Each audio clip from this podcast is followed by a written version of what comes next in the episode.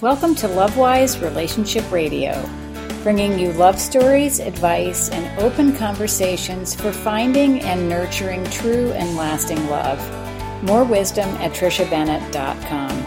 I'm Trisha Bennett, a couples and family therapist in practice for over thirty years. On behalf of myself, my co-hosts, and all of our guests, welcome and enjoy. Today's topic is called life classes. Another way to think about that might be, what's in your hard drive? What were you installed with, and what are you missing? If you're a note taker, grab your notebook. This is a good one. Goal writing and the process or the concept of life classes that women don't have yet, that Jill so eloquently offered us a way to think about the skills that we haven't learned yet. So I'm going to start with the idea of um, the life classes that we haven't learned yet. And um, many of you have heard this already, but, you know, I heard a lot of things a lot of times over the thirteen years that I was working on getting myself to where I wanted to be. And what I like to describe it as is, if you do not have the life that you want yet, it's not because you're broken. It's because there are certain skills that you haven't learned yet. And the way I describe that is that if you are if you if you are like a computer with a hard drive, that you are born and raised with certain components, certain files in your hard drive, and certain files that are not in there. And if the files are not in there, it doesn't matter how hard you look, you're not going to find them because they're not there. And if a file isn't there, you need to look outside of yourself to someone who has the file and ask them if they'll help you to download the information so that you have access to it. So there were many, many, many Uh, topics that women submitted that they felt could be a life class for them, or could be a file in their hard drive, you know, a file that they would like to download, certain skills in their life that they haven't yet mastered. There were things like patience. There were things like communication, making peace with their parents, making peace with themselves, making peace with choices, working on judging themselves or others, how to know what career is right for you, trusting yourself.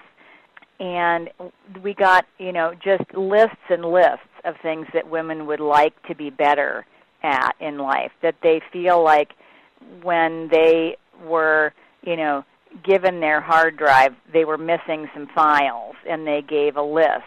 You know, what are the life classes? What are the files that we are not, you know, that we haven't been able to find in our own hard drive?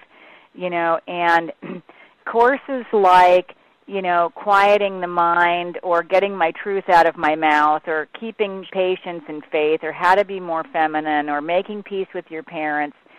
You know, there's someone on this call, and probably a good percentage of people on this call, that have some of those things in your hard drive. You know, we all have some of those things in our hard drive. And as women, we are, you know, we're designed to share those things with each other. And we have each other so that we can can share our experience, strength, and hope with each other, and, and how we have achieved these things.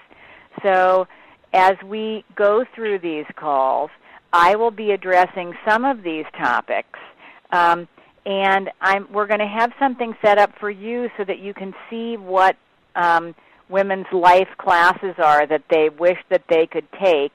And if you if you have the file in your hard drive, we're going to encourage you to contact each other and say, hey, I have that file. I know how to do that.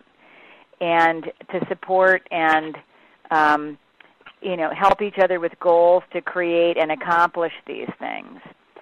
So um, the uh, the topic or the question around, um, you know, what are the life skills or life courses we don't have, that's what we were talking about. So thank you all for your examples of those things. And, um, you know, we're hoping to become the school that teaches those classes because you really can't find them anywhere. So we're working on creating these things. Um, we're hoping to be the location for the sources of those classes, just, you know, in our communication with one another, that we as women are the source to teach each other these things. So the next part of the question from last week was around goal writing. And um, I'm going to um, start by, you know, picking one of the topics of the class, um, of a class that somebody mentioned. And I'll pick one that's easy to use it um, in terms of goal writing. So one of them might be um, Wendy's class of centering and balancing and quieting your mind, you know, how to find quiet time.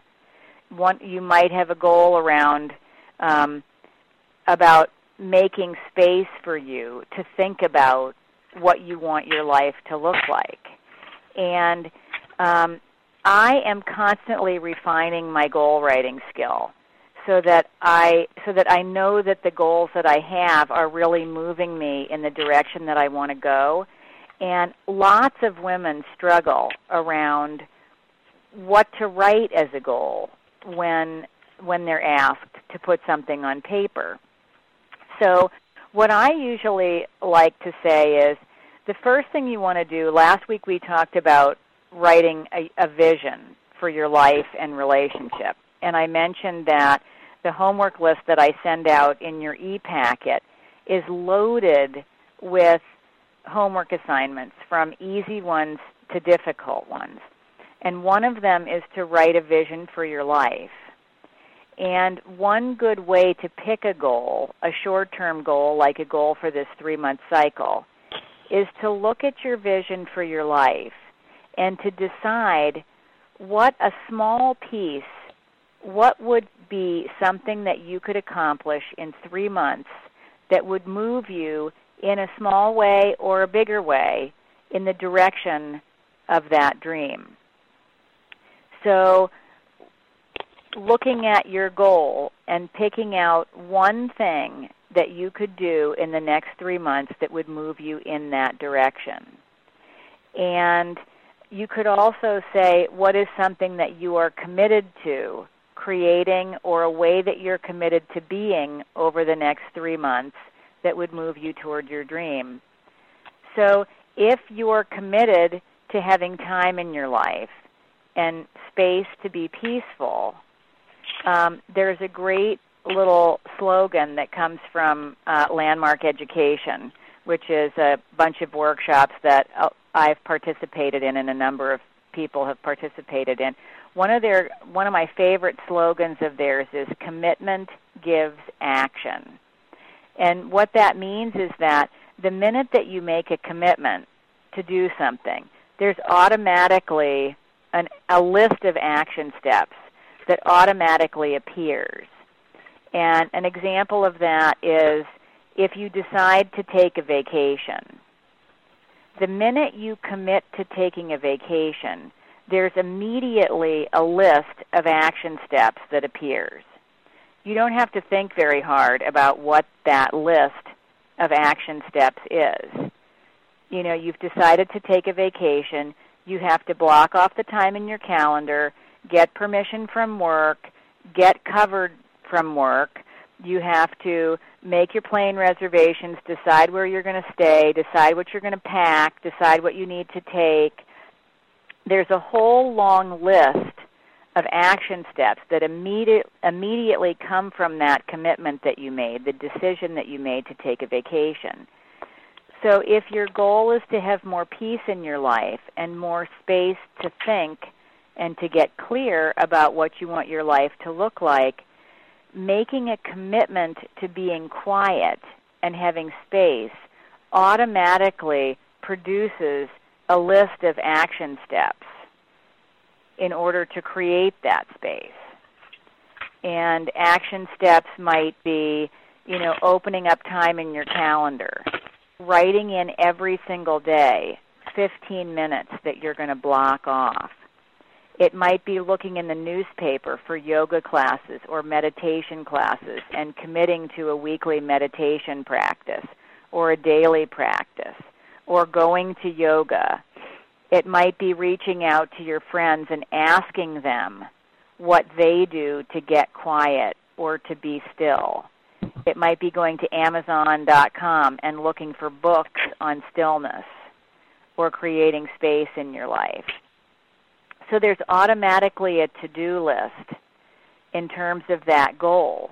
Once you make a commitment to something, there's an automatic to-do list. So when you write a goal, to also have that to-do list, you know, what are the things that you will accomplish? What are the results that you will produce that will let you know that you accomplished your goal? So you're not doing, you know, this go- these goals are for you. They're not for me. They're not for anybody else on the call. They're not for your husband or your boyfriend or your, you know, your next door neighbor or your roommate. They're goals that are specifically for you. So when you write the results that you want from your goal, make sure that they're results that you know will prove to you that you have accomplished your goal. And um, one of the things that Heidi and I have talked about a lot is the idea that, you know, when we are trying to accomplish something that we don't know how to do, it can be scary. And when we're not ready to take big steps, small steps will effectively move us in the direction of where we want to go. So a three-month goal does not have to be something big and scary. It can be something small that when you've accomplished it will prove to you that you're actually moving in the direction of your dreams at a pace that feels safe and manageable. If we were all in a room together, and I'll say this a lot, if we were all in a room together and I said, how many women get distracted from accomplishing the dreams that you want to accomplish, that things just come along and distract you, mm-hmm. and and your dream gets set aside once again, every single woman on this call would raise her hand. Mm-hmm. We all get distracted. We get derailed, and we do it because it's easier to get distracted than it is to pursue a dream. Ah. So, Uh-huh. Mm-hmm. So the best way to face distraction, the best way to, because you're not going to stop getting distracted. Distractions right. are not going to stop bombarding you one after another. Distractions mm-hmm. bombard me every single day. Mm-hmm. So what I have to do is have someone to be accountable to. Mm-hmm. To say, I'm going to call you next week and tell you that I did this. Mm-hmm. And come hell or high water or ten million distractions, I'm going to have it done by next week. So it's creating those baby steps in the direction of your dream that are, you know, it's kind of like bite-size accomplishments. That right. you, you know, something that's just the right size for you to accomplish this week, so that you'll actually know you accomplished something, mm-hmm. and that you've taken one step in the direction of what you want, right? What you want your life to really look like. And this is for everybody. Put your goals on paper. You know, people even procrastinate. You know, we procrastinate about even writing them down.